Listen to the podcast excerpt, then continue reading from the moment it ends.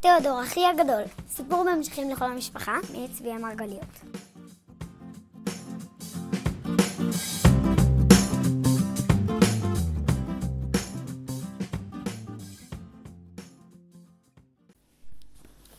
טוב, לפני שאני מספר לכם מה שירי סיפרה לי כשתיאודור עלה לגג, אני כבר אומר שאחר כך בכיתי. אולי אתם חושבים שזה אומר שאני ילד בכיין או שאני תינוק? האמת היא שאני בכלל לא תינוק ולא בכיין. אמא גם אומרת שאני ילד מאוד בוגר לגילי. פשוט יש מקרים בחיים שבהם גם ילדים מאוד בוגרים לגילם בוכים. אם אתם לא מבינים את זה, פשוט תחשבו על הפעמים שבהן זה קרה גם לכם. אני בהחלט בטוח שהיו כאלה. לגבי האימג'ינטוס ג'ורנוס, אמרה שירי, לאיזה ביטוי באנגלית אתה חושב שזה דומה? מה? לזה לא ציפיתי. למשל המילה ג'ורנוס, לאיזו מילה באנגלית היא דומה? לא היה לי מושג. חשבתי שהיא סוף סוף תספר לי משהו סודי. אימצתי את המחשבה. האמת היא, שירי, שהאנגלית שלי היא ככה ככה. זה דומה ל journey, היא אמרה לי. journey זה מסע. אה, כן, ידעתי את זה. יפה. והמילה אימג'ינטוס. אמ, אימג'ינטוס, אימג'ינטוס זה דומה ל... לאלפחורס? לעוגיות אלפחורס? לא, לא, לא. אימג'ינטוס דומה ל imagination. imagination זה דמיון, מסעות של דמיון. מה זה אומר לך? טוב, זה לא אמר לי כלום. מה שבטוח, שירי הזאת היא באמת מדענית, אם היא חוקרת כל דבר כל כך לעומק. ועוד עם אנגלית כל כך מוצלחת.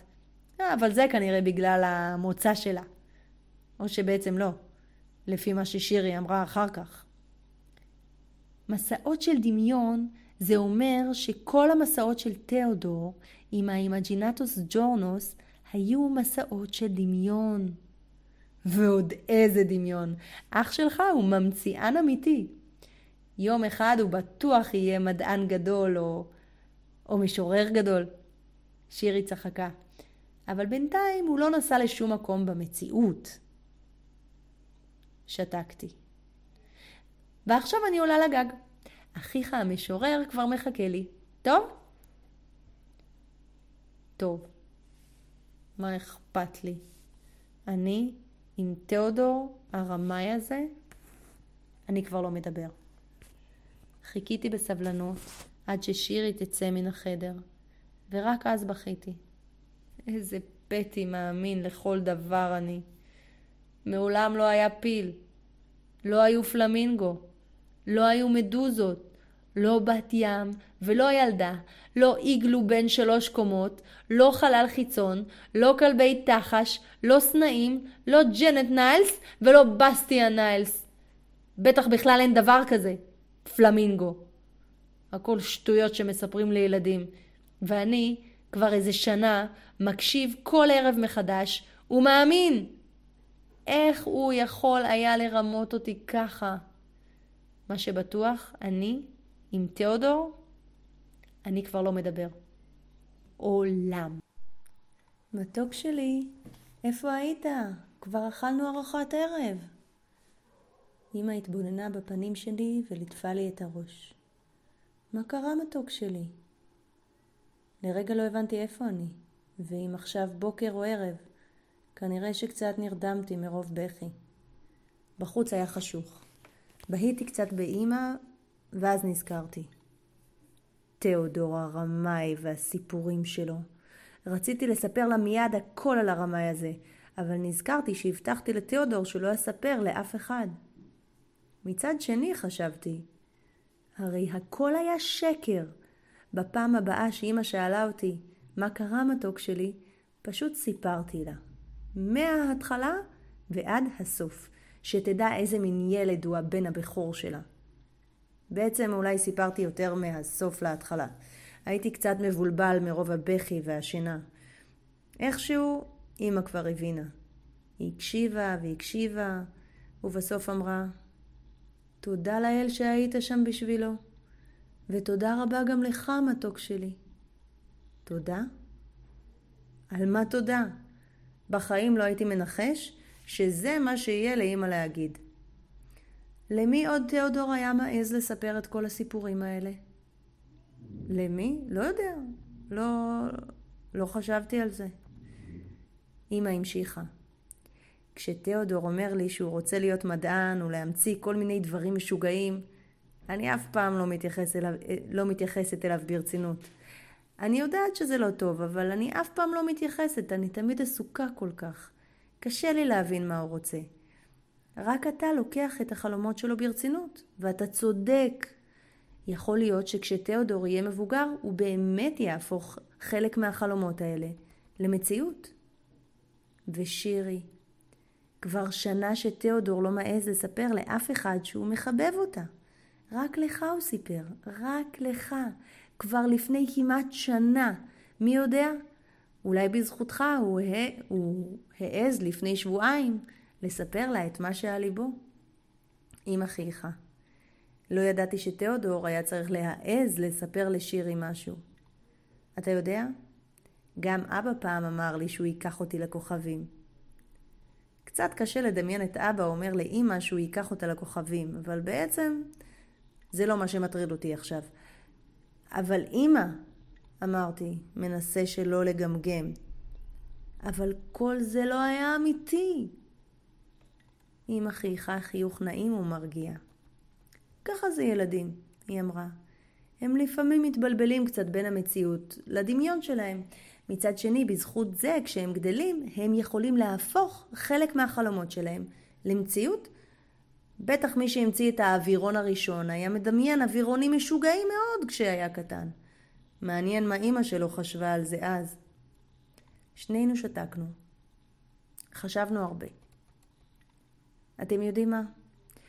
אני עדיין חושב שתיאודור צריך לבוא אליי ולבקש סליחה. מה שכן, כשהוא יעשה את זה, אני מתכנן לסלוח לו. אולי אתם שואלים את עצמכם, מה פתאום שאני אסלח לתיאודור? אז ככה, קודם כל, כי הוא אח שלי, ובסוף תמיד סולחים לאחים. אחר כך, כי אני מבין שהוא אולי קצת התבלבל בין מה שקרה באמת לבין מה שהוא רק דמיין. והכי חשוב, כי מה אכפת לי בכלל?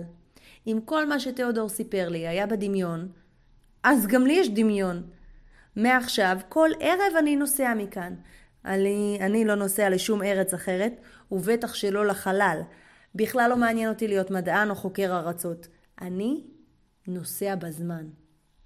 אבל לא לכל זמן, רק לזמן שבו היו שודדי ים. כל ערב תהיה לי הרפתקה אחרת.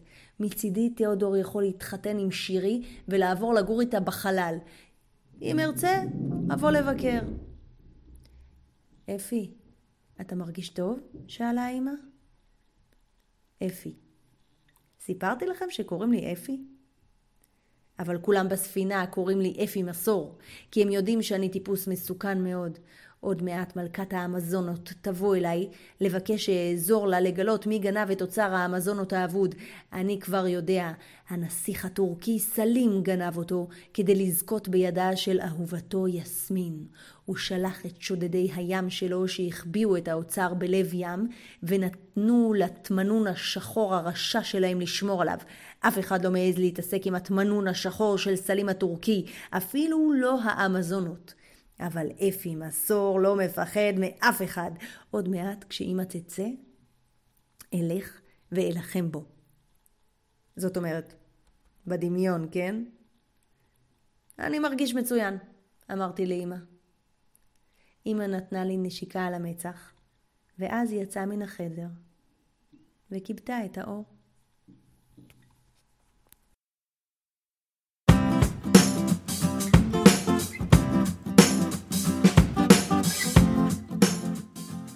היי, שמי צביה מרגליות. את תיאודור אחי הגדול כתבתי לפני כמה שנים לעצמי, כשעוד לא היו לי ילדים. ואז שכחתי ממנו, והמשכתי לכתוב רק למבוגרים. כשהקורונה השאירה את כולם בבית, נזכרתי פתאום בתיאודור, שהבין שהמסעות הכי מוצלחים הם בכלל מסעות של דמיון. וחשבתי לעצמי שאני מאוד מסכימה איתו. עלה לי רעיון להקליט את הסיפור עבור הילדים שלי, שגם הם אוהבים לצאת למסעות בדמיון, וגם עבורכם. אני מבטיחה להשתדל לכתוב ולפרסם עוד סיפורים לילדים וגם למבוגרים. אם אתם רוצים להתעדכן או להביא לי רעיונות לסיפורים חדשים, אתם מוזמנים לעקוב אחריי באתר או בדף הפייסבוק. באתר ובדף תוכלו להתעדכן גם לגבי הופעות וסדנאות, ולהתייעץ לגבי נושאים של כתיבה ועריכה. זהו בינתיים, אני יוצאת עכשיו לאיזה מסע באימג'ינטוס ג'ורנוס שלי. בטח גם לכם יש מסעות משלכם. ניפגש בסיפור הבא. thank you